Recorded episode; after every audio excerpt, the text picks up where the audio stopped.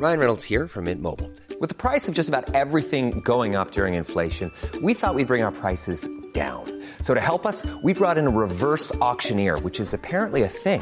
Mint Mobile unlimited premium wireless. Ready to get 30, 30, bit to get 30, bit to get 20, 20, 20, bit to get 20, 20, bit to get 15, 15, 15, 15 just 15 bucks a month. So, Give it a try at mintmobile.com slash switch. $45 upfront for three months plus taxes and fees. Promo for new customers for limited time. Unlimited more than 40 gigabytes per month. Slows. Full terms at mintmobile.com. रसिक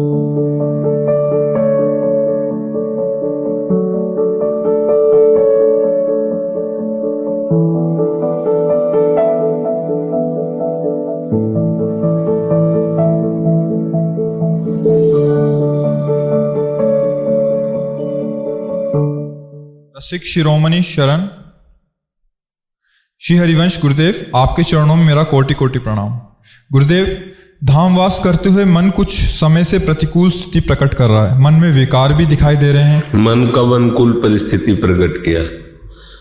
तुम जानते नहीं थे, कर तो प्रतिकूल ही रहा है आज तक। आपका प्रश्न है क्या? आपका। तो आप जानते नहीं थे, मन तो अभी तक प्रतिकूल ही रहा। अनुकूल कब हुआ है? श्री कृष्ण अनुकूल लेन आराध्य देव के अनुकूल तो अनुकूल नहीं तो प्रतिकूल ही तो रहा है। चूँकि अभी तक मन के अनुकूल आप चले हो, इसलिए तुम नहीं समझ पा रहे थे। अब आराध्य देव के अनुकूल चलना चाहते हो, इसलिए तुम्हें समझ में आ रहा नहीं, प्रतिकूल तो रहा ही है। बोलो, अनुकूल कब तुम्हारे रहा है? तुमको अपने अनुकूल किए रहा ये भोग चाहिए तो भोगने के लिए तैयार हो गए। ये दृश्य देखना, देखने के लिए तैयार हो गए। तो तुम उस प्रतिकूल मन को तब जान ही नहीं पाए। था तो प्रतिकूल ही। उसने कब भगवत प्राप्ति का उत्साह दिखाया? समझ रहे ना? हाँ अब तुमने कमर कशी भगवत प्राप्ति की। अब उसकी जो बातें हैं, वो तुम्हें अब अच्छी नहीं लगती हैं। तो अब वो तुम्हारे अधीन होने के लिए राज़ी नहीं है।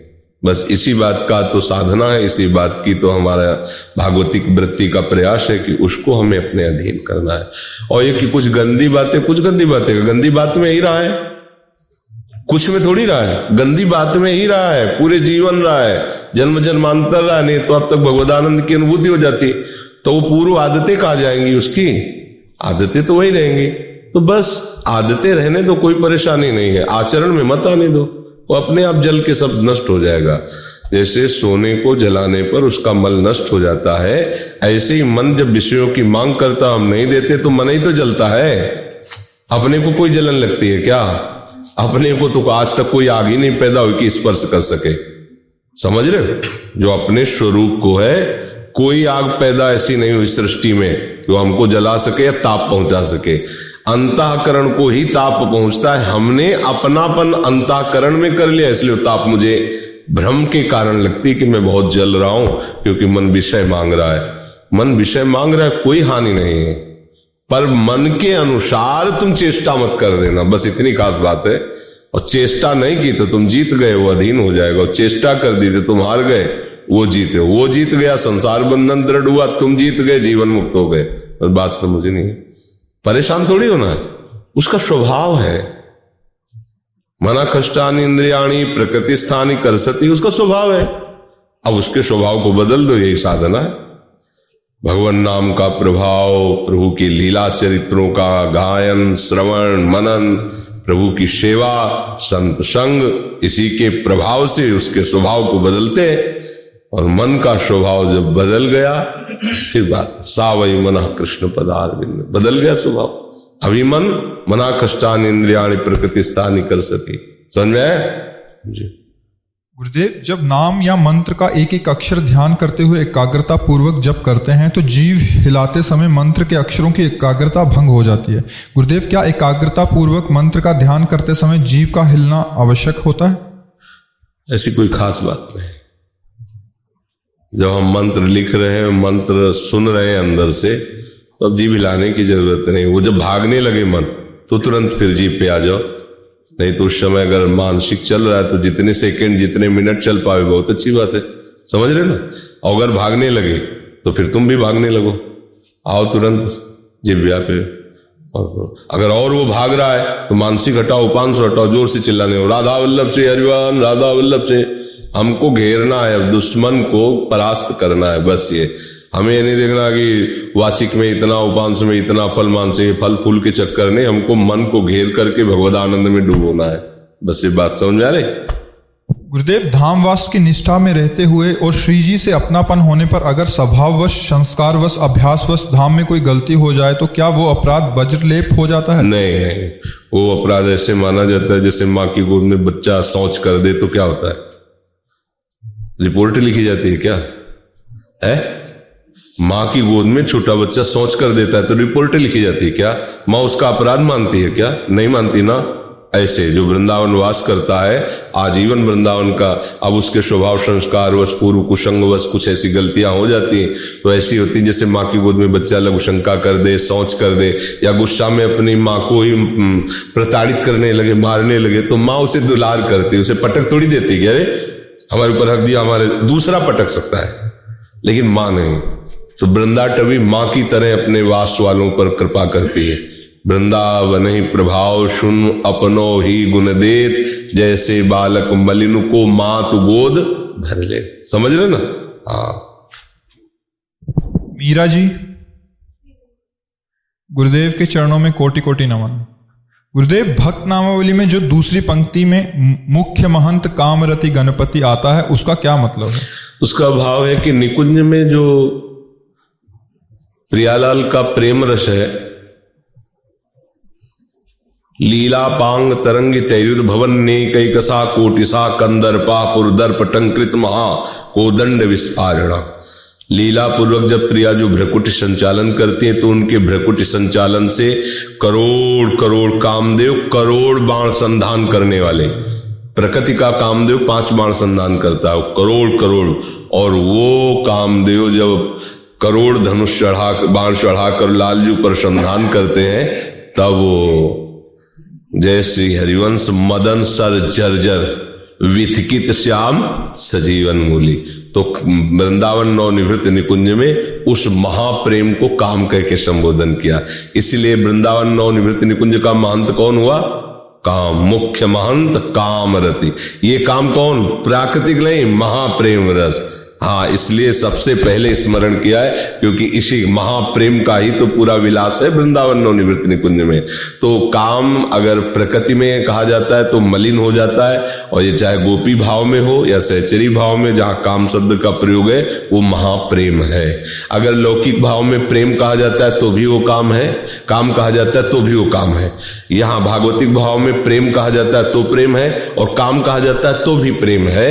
ये प्रेम को ही यहाँ काम संबोधन संबोधन किया गया है। जी है?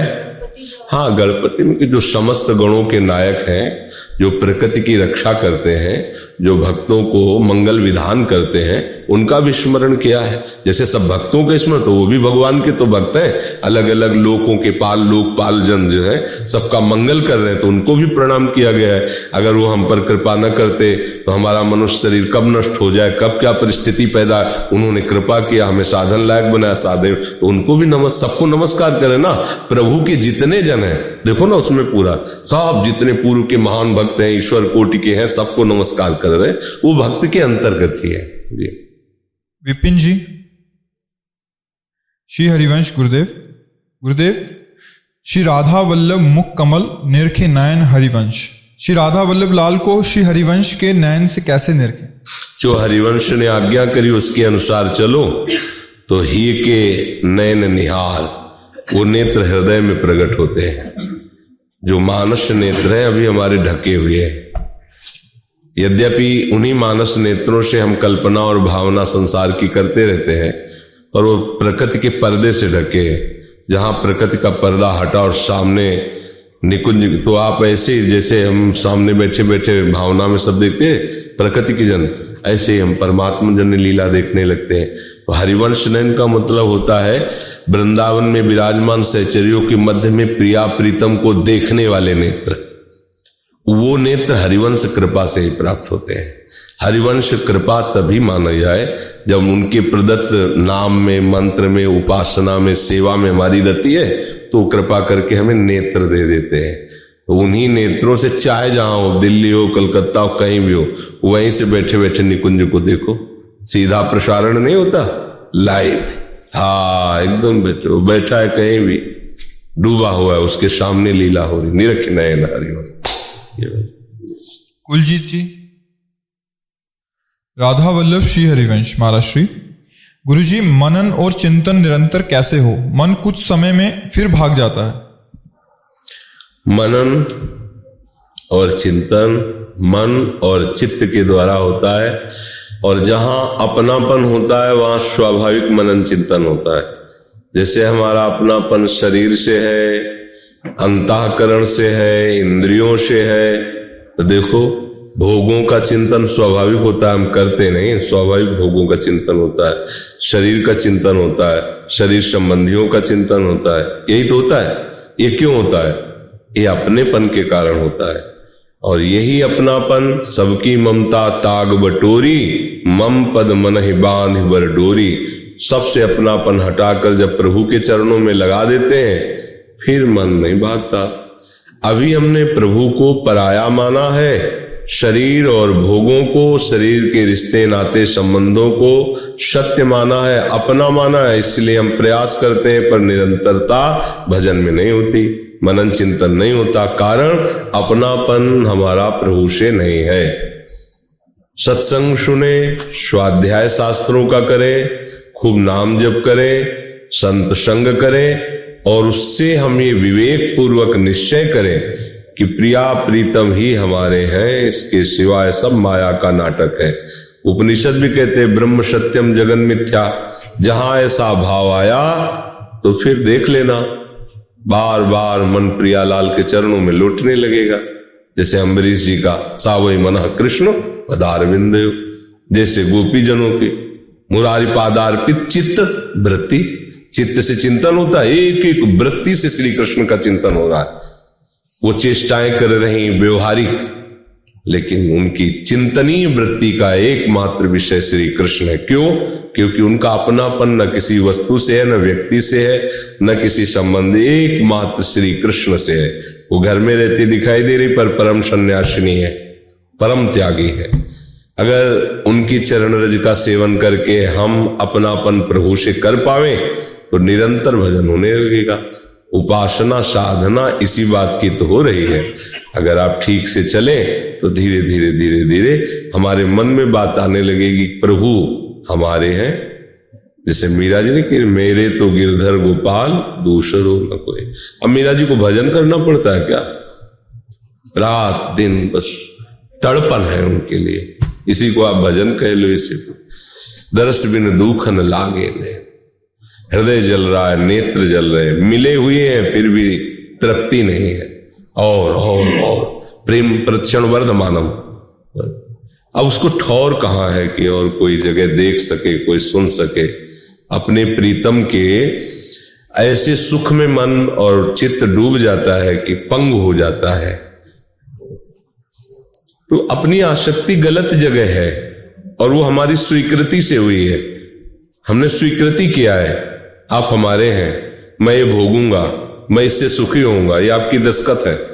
इसी आपके दस्खत के कारण आपका चित्त और मन ये गंदे चिंतन में लगा हुआ है। आप इसे पलटिए। सबसे पहले स्वीकार के श्यामा श्याम की मैं हूँ, और मेरे श्यामा श्याम दूसरों न कोई।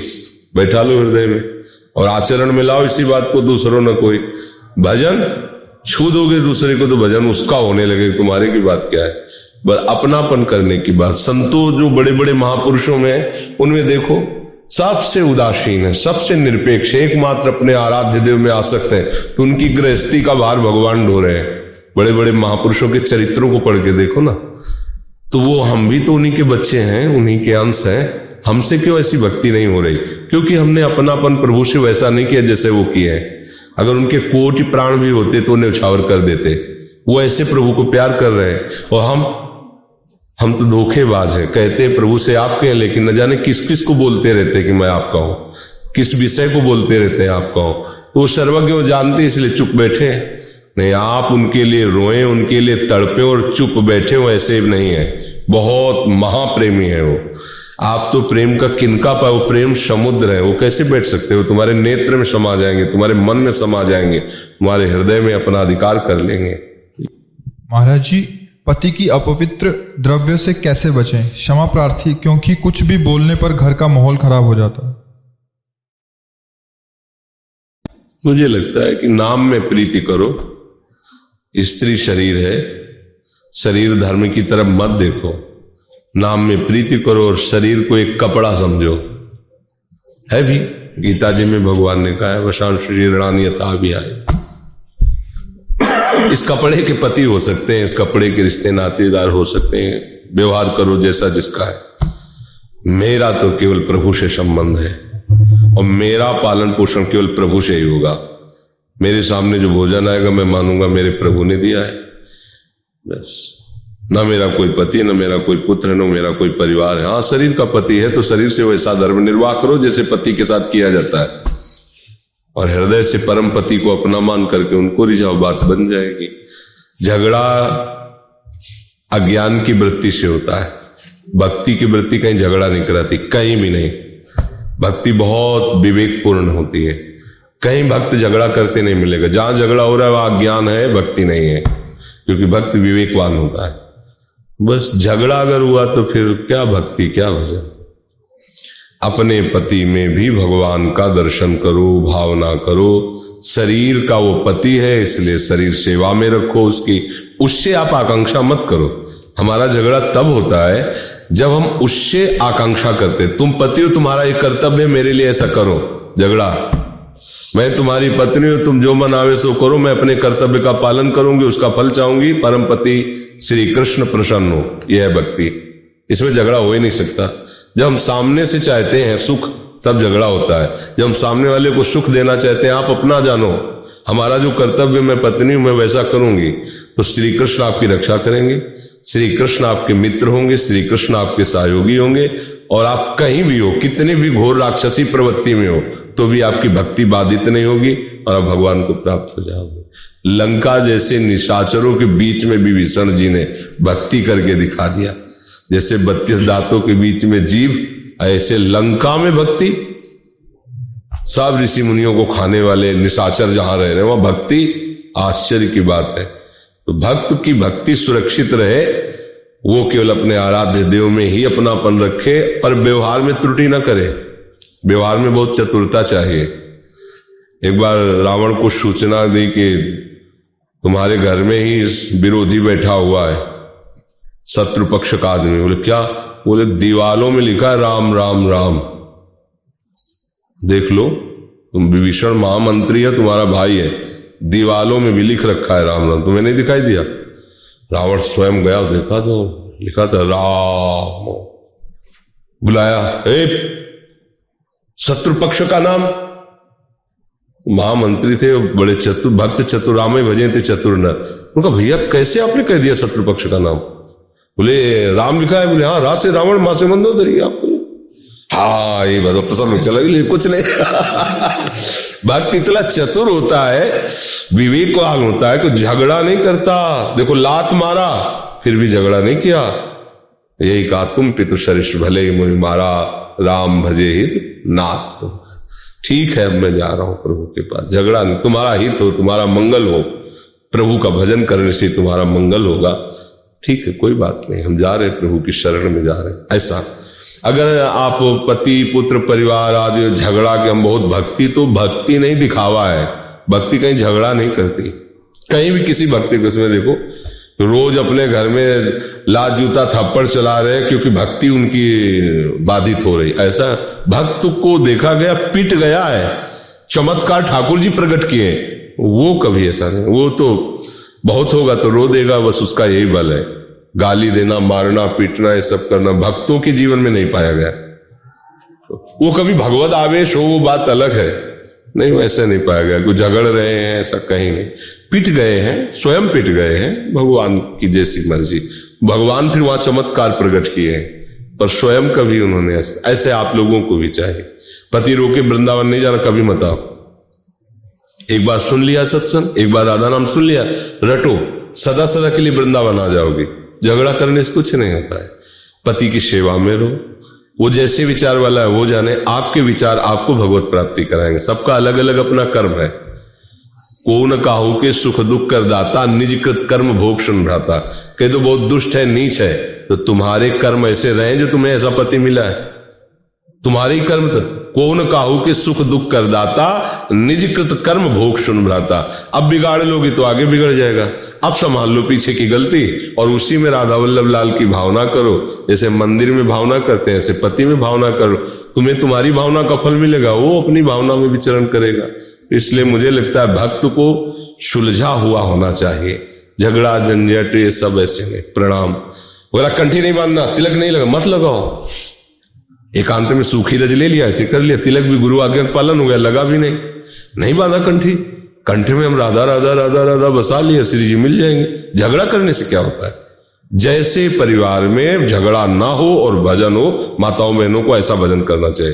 कोई ऐसा भजन नहीं करना, दिखावा नहीं करना, जिससे परिवार में झगड़ा झंझट हो और वो भगवान के प्रति और नास्तिक हो जाए। यार, जब हम ऑफ़िस से आते हो ग्रंथ लिए बैठी रहती हो आरती करती रहती है, न चाय, न पानी मतलब क्या यार भगवान मतलब अगला तो परेशान हो जाएगा नहीं, एकांत में कर लो, उसके सामने उसके लिए व्यवस्था करो, वो प्रभु स्वरूप है, वो आया हुआ। चतुरता चाहिए। ये जो नहीं, हमारी तो ये समय है, बस भोग लगाने का सीरीज़ पति भूखा बैठा है, ऑफ़िस से आया है। वो कह रहा है गिलास जल। नहीं, हमारे ठाकुर के भोग का समय है। अभी जान ही नहीं पाए कि ठाकुर है क्या। अरे, सब में वो बैठा हुआ है। अपने जो सिंहासन में बैठे हैं तो इतने प्यासे नहीं है। वो प्यासा है। जल लिया, ठाकुर जी को दिखा। हाँ वो अपने काम में लगा, मौसम, समय मिला, निकल गए एकांत में, अपने ठाकुर की चुपचाप सेवा करे। ऐसे कभी विरोध नहीं होगा। और आप पलथी मार के बैठ गई, माला लेकर वो तैयार, ऑफ़िस के लिए बार बार सोच रहा है, यार, ना टिफ़िन लगा, ना कुछ लगा, या क्या है बन गई, पागल हो गई। हमारी पूरी दिनचर्या सब कर तो ऐसे गुरु को भी गाली मिलेगी और आपको भी झगड़ा मिलेगा, इसलिए सावधान। अंकुश जी। अंकुश। राधे राधे महाराज श्री हरिवंश महाराज श्री मैं ग्रस्त में हूँ और ग्रस्त में कई बार इंद्रिय भोग विलास से लिप्त होना पड़ता है। कभी अपनी कामना वासना के अधीन होके तो कभी संतान के लिए। पर इन सब के बाद मन चिंतन बहुत दुखी होता है। ऐसा क्या करें गृहस्थ में रहते हुए भी कि भजन सेवा में उत्साह कम ना हो और भाव ना बिगड़े? कृपया मार्गदर्शन करें। किसका प्रश्न है? हाँ बात यह है कि देखो, चाहे गृहस्थ में चाहे जिस मार्ग में जो काम है, इसका काम है सत्य चिंतन में बाधा पहुंचाना। और इसकी पूर्ति के बाद तृष्णा पैदा होना, अपूर्ति में क्रोध पैदा होना। काम से कभी किसी को विश्राम में शांति तो मिलती ही नहीं है। ये तो पक्की समझ लो। हाँ गृहस्थ धर्म में इस काम का सेवन गृहस्थ धर्म के पालन के लिए होता ही है। कोई भी हो जो गृहस्थ स्वीकार किए तो ये काम लीला होती ही है। अब इसको संयमित भी किया जा सकता है। बस इसमें एक सुधार करना है। छूट नहीं दे देने की हम गृहस्थ हैं तो चलो भाई, ऐसा नहीं। आप जितना लंबा समय निकाल सकते हो, उतना निकालिए। फिर जब कभी ऐसा संयोग हो तो प्रभु को पहले प्रणाम कीजिए, क्योंकि चोरी तो नहीं कर रहे ना। कोई गंदाचरण तो करने दूसरे के साथ जाने, अपने घर का विषय है ना। प्रभु को प्रणाम के, नाथ, अब आप ही देख लो। इसमें उतरना ही पड़ रहा है, चाहे आप हमारी वासना समझो, चाहे हमारी पत्नी की वासना समझो। अगर आपको परमार्थ में उन्नति चाहिए तो हमारी बात समझना। उसको भी हमें भजन बनाना होगा। अगर उसके लिए अलग से समय तुमने दिया कि आधा घंटा काम को दिया तो 24 घंटा पे पानी फेर सकता है, इतना बलवान है। उसमें भी प्रभु को प्रणाम करके हम स्मरण कर सकते ऐसा नहीं कि स्मरण नहीं कर सकते। राधा राधा राधा राधा। तो आप देखना, फिर वो चेष्टा आपके भजन को नहीं रोक पाएगी। और अगर आपने केवल उसको समय दे दिया काम को, फिर आपको पश्चाताप होगा। क्योंकि भक्त हो, शरणागत हो, फिर आपको परेशानी। और इसमें जाना ही पड़ेगा। दोनों पक्ष जब तक राज़ी नहीं होंगे, तब तक लंबा समय ब्रह्मचर्य नहीं रहा जा सकता और नहीं रहना चाहिए। सिद्धांता। क्यों? आप तो मान लो सत्संग सुन रहे हो, आप थोड़ा समझ रहे हो, और उसने आपको पति माना है। अगर वो कामना के वशीभूत है, आप उसके अनुसार नहीं चलते, वो गलत मार्ग में चली गई तो आपका धर्म गया। इसलिए ऐसा नहीं कि हमारी जो मर्ज़ी होगी करेंगे। हमने पानी ग्रहण तो इसीलिए इतना किए हम दोनों मिल के चलेंगे। तो उसको भी राज़ी करना चाहिए कि अधिक समय तक हम संयम में रहें।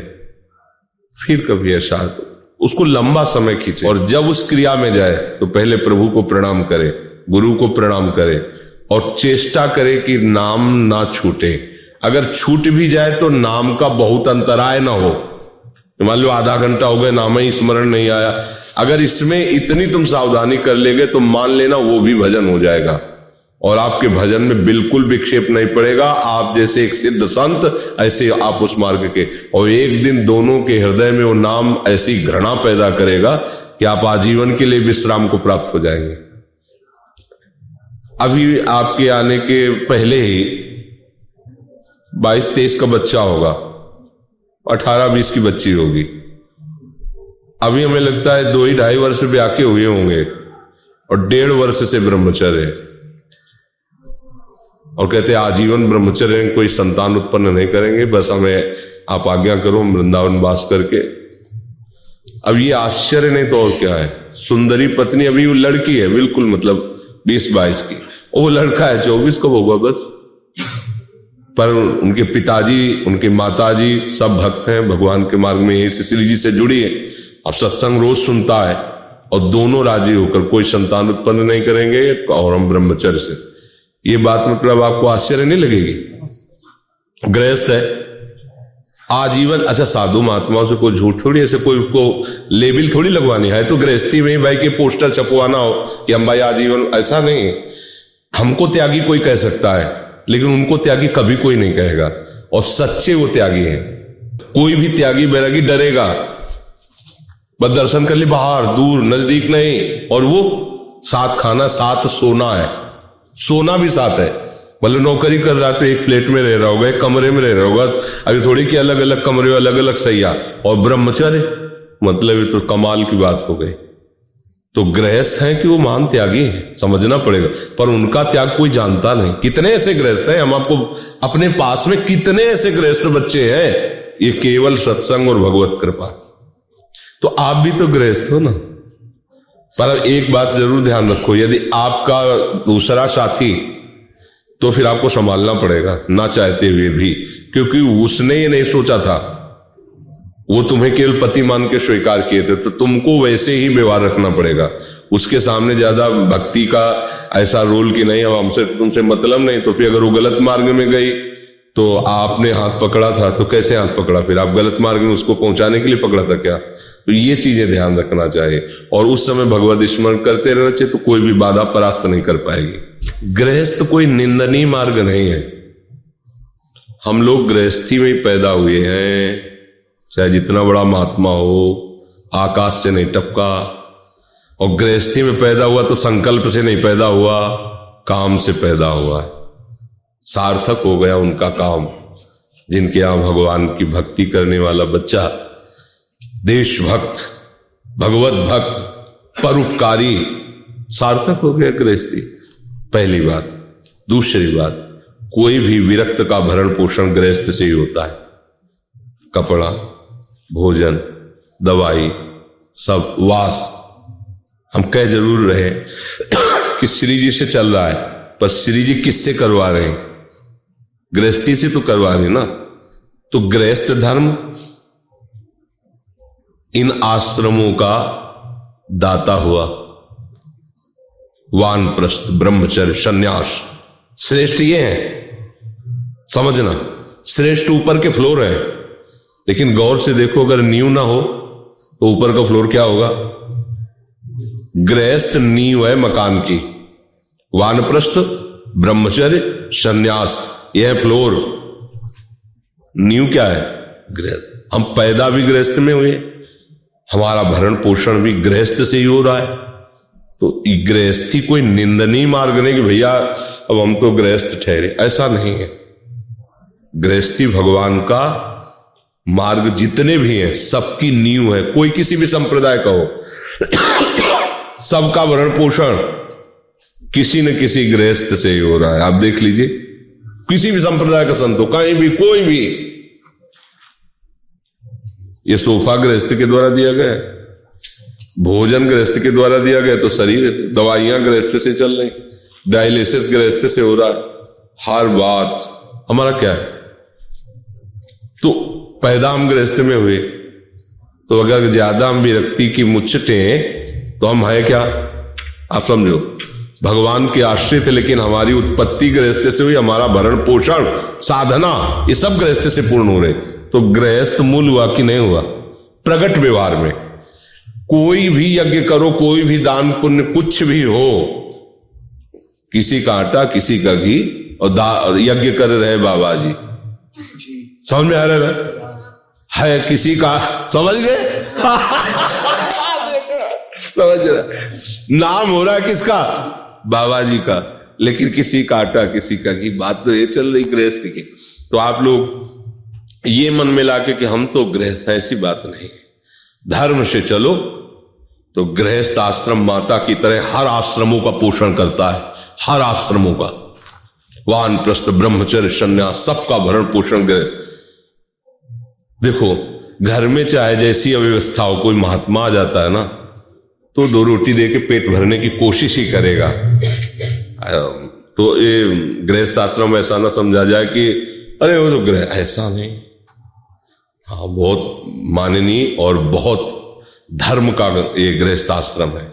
बस इसमें थोड़ा सा सुधार होने की ज़रूरत है। अब सर आप पी रहे, मांस खा रहे वे विचार कर रहे, गंदे आचरण, चोरी, चमारी लाज जूता ये राक्षसी वृत्ति ना हो ना तो भजन कर थोड़ा कम भजन भी होगा ना तो भी आपकी गति बहुत ऊँची होगी। क्योंकि जितने बहुत भजन करने वाले हैं, उनका अन्न जो पोषण आपके द्वारा ही हो रहा है जो बहुत त्यागी बैरागी हैं, वो भी अगर फल फल भी पाएँगे तो गृहस्थ ही कोई पहुंचाएगा। आकाश से सीधे फल नहीं आके गिरेगा। इसलिए आप बहुत अच्छे हो बहुत अच्छे धर्म में हो भगवान के द्वारा बनाया गृहस्थ धर्म है, बस ठीक से चलना है। ठीक से न चले तो विरक्त होकर भी क्या आँख लगने वाला है? ठीक से चले तो गृहस्थी, आप मूल बात समझ लो कि गृहस्थी क्या है। गृहस्थी विरक्तों को प्रकट करती है और विरक्त जनों का भरण पोषण, जितने भी परम मनुष्य महात्मा हुए, सब गृहस्थ धर्म से जो वहीं से तो आए ना, और भरण पोषण उन्हीं के द्वारा हो रहा है। और वो दैन्य है इस बात के लिए कि कहाँ आप महात्मा हो, कहाँ मैं नीच गृहस्थ हर बात वहाँ जोरदार की है। हर बात वहाँ जोरदार की है। बस अपने आचरण मत खराब करो तो जो एक विरक्ति की गति होगी, वही आपकी गति होगी। इसमें अंतर नहीं। इसमें अंतर नहीं कि आप भाई गृहस्थ हो तो बातें नहीं। गृहस्थ होते हुए आप अगर ऐसे आचरण करते हो ना अतिथि सेवा, साधु सेवा, भगवत आराधना, नाम जप और मेहनत करके तो भैया बहुत बड़ी यज्ञ हो रही इसमें कोई चिंता की बात नहीं है। बस हाँ जी, वो गलत आचरणों में हमारा चिंतन जाता है, उसमें थोड़ा नाम जब तो सब मंगल हो जाएगा, सब बढ़िया हो जाएगा।